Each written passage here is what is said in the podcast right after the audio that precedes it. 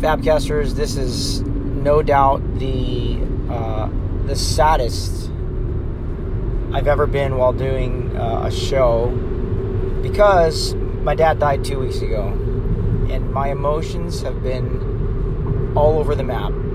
I am. The phrase that keeps running through my mind is I can't believe it. You know, 66 year olds aren't supposed to die. And especially my dad's not supposed to die. But I'm, I have a lot of confusion. But at the same time, I've never been so sure of a person um, having eternal life and being reunited with him in, in the resurrection. And but it's just a weird place to be because I believe with all my heart that the scriptures are true, that Jesus Christ is real, and that he will resurrect those who are dead in him. And at the same time, someone just an hour ago asked me asked me how I was doing and then I and I started crying and if grief is grief is a real um, thing that I'm still trying to wrap my mind around because I haven't been on this side of the death notification before. Ever. I've never lost a parent before. Lost grandparents, but this is so different. Um, so that's where I'm at, and I'm gonna I'm gonna continue to to gather my thoughts on you know, on on the air because I, I want I want to grieve in a way where I want to show the world um, how Christians grieve. We grieve uh, as people not without hope, but we grieve as people who are confident in the resurrection, confident in the scriptures, and at the same time, I'm not shy, I'm not embarrassed, I'm not shamed, and, and showing my sadness uh, my my brokenness. Um, I, I I live a life that's secret free, so for me to hide my emotions would be nonsensical and just ridiculous. It's not what we're about. I'm I'm falling deep into community. Uh, my my I did not want to go to community group the the the night after, two days after actually, and and my good friends. I mean, my buddy my buddy Nate said, "Get your bleep over here. You're coming to community group." And then and then I showed up and I just sat down at the dinner table there with everybody there around me, and I just they just let me cry.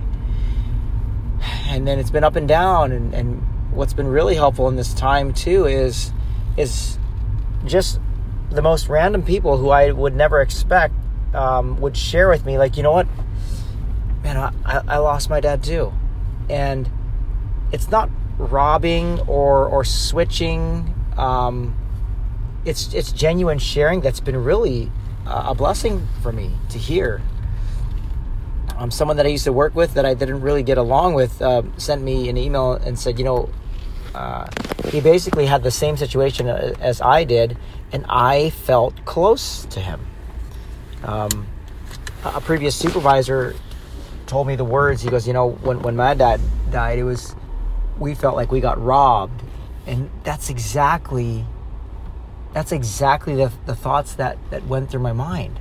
But I couldn't I couldn't put any words on it. I I, I feel like I just got robbed. And um my car here.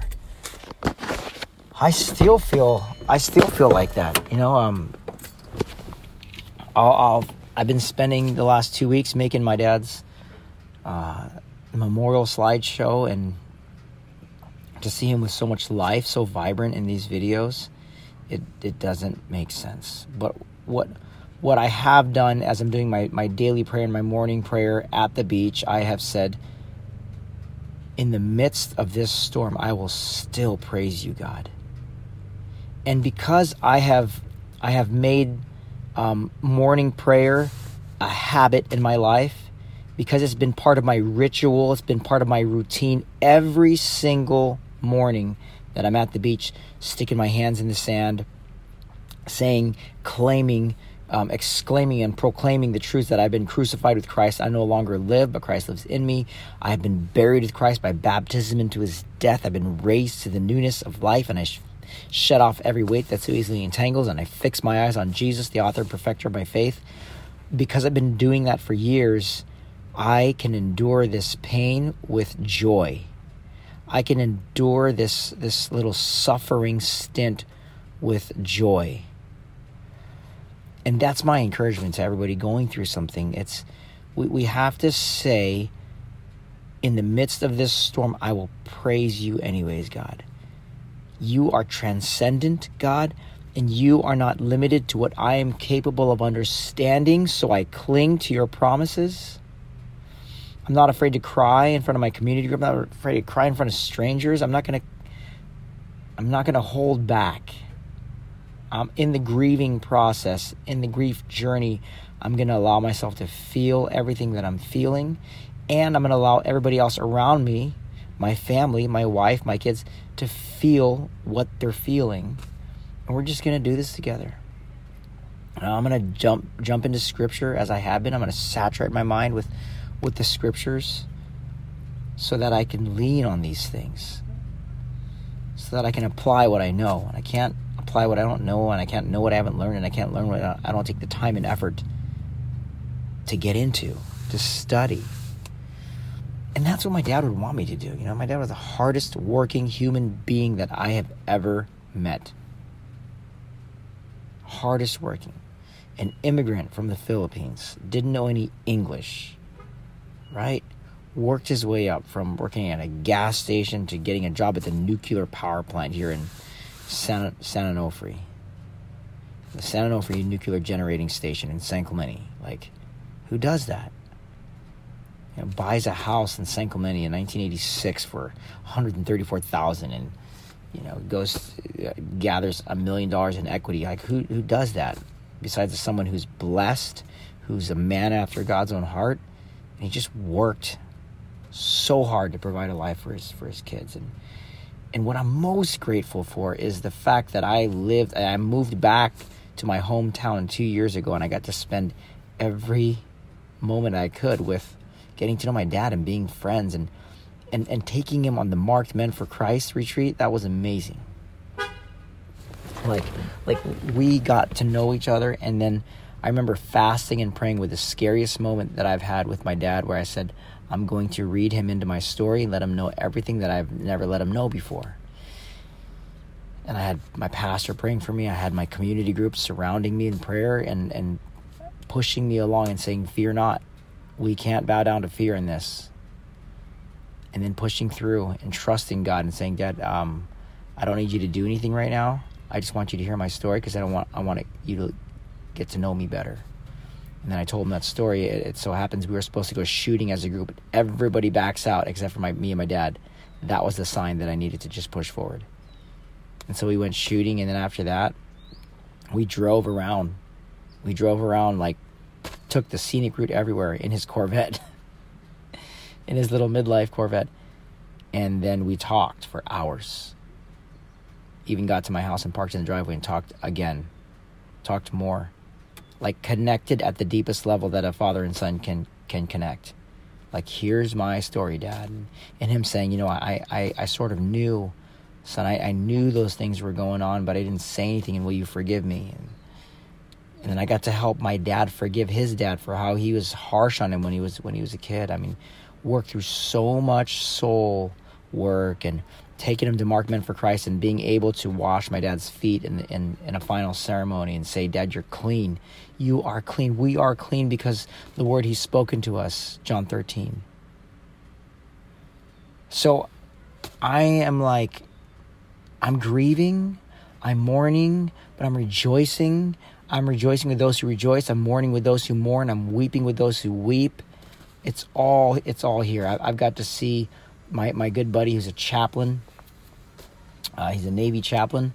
My buddy Aaron uh, sat down with my mom, and my mom asked him, "So, what's your advice to me?" And just to see some good pastoral care, because I can't be that for my family. I'm, I'm, I'm gonna just be a son and a brother, and grieve with my family. But this, this grief is so intense that uh, I want to capture this in its raw, rawest form, just to be real, and and to let you know that whatever you're going through too, why don't we just do it together?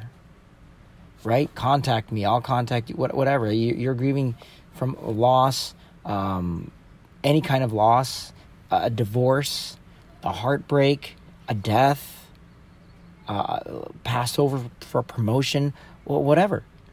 We're called to grieve together. No man is an island. I've also put together a playlist of grief recovery um, things. I'm going to put it in the in the link here. Uh, I, I put it together on YouTube. It's been phenomenal. I found an old podcast of mine on grief grief recovery 101. That's been really helpful. But I'm gonna I'm just gonna capture truth wherever I get it. I'm gonna share it with you.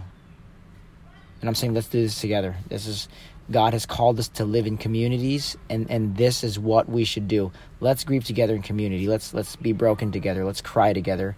And let's look to Jesus, the author and perfecter of our faith, who for the joy set before him endured the cross, scorning its shame, and is seated at the right hand of the throne of God. I am confident. I am so confident in the resurrection of Jesus Christ that that it that it wipes away my tears when I think about being reunited with my dad, who is a believer, sold out believer for Jesus Christ.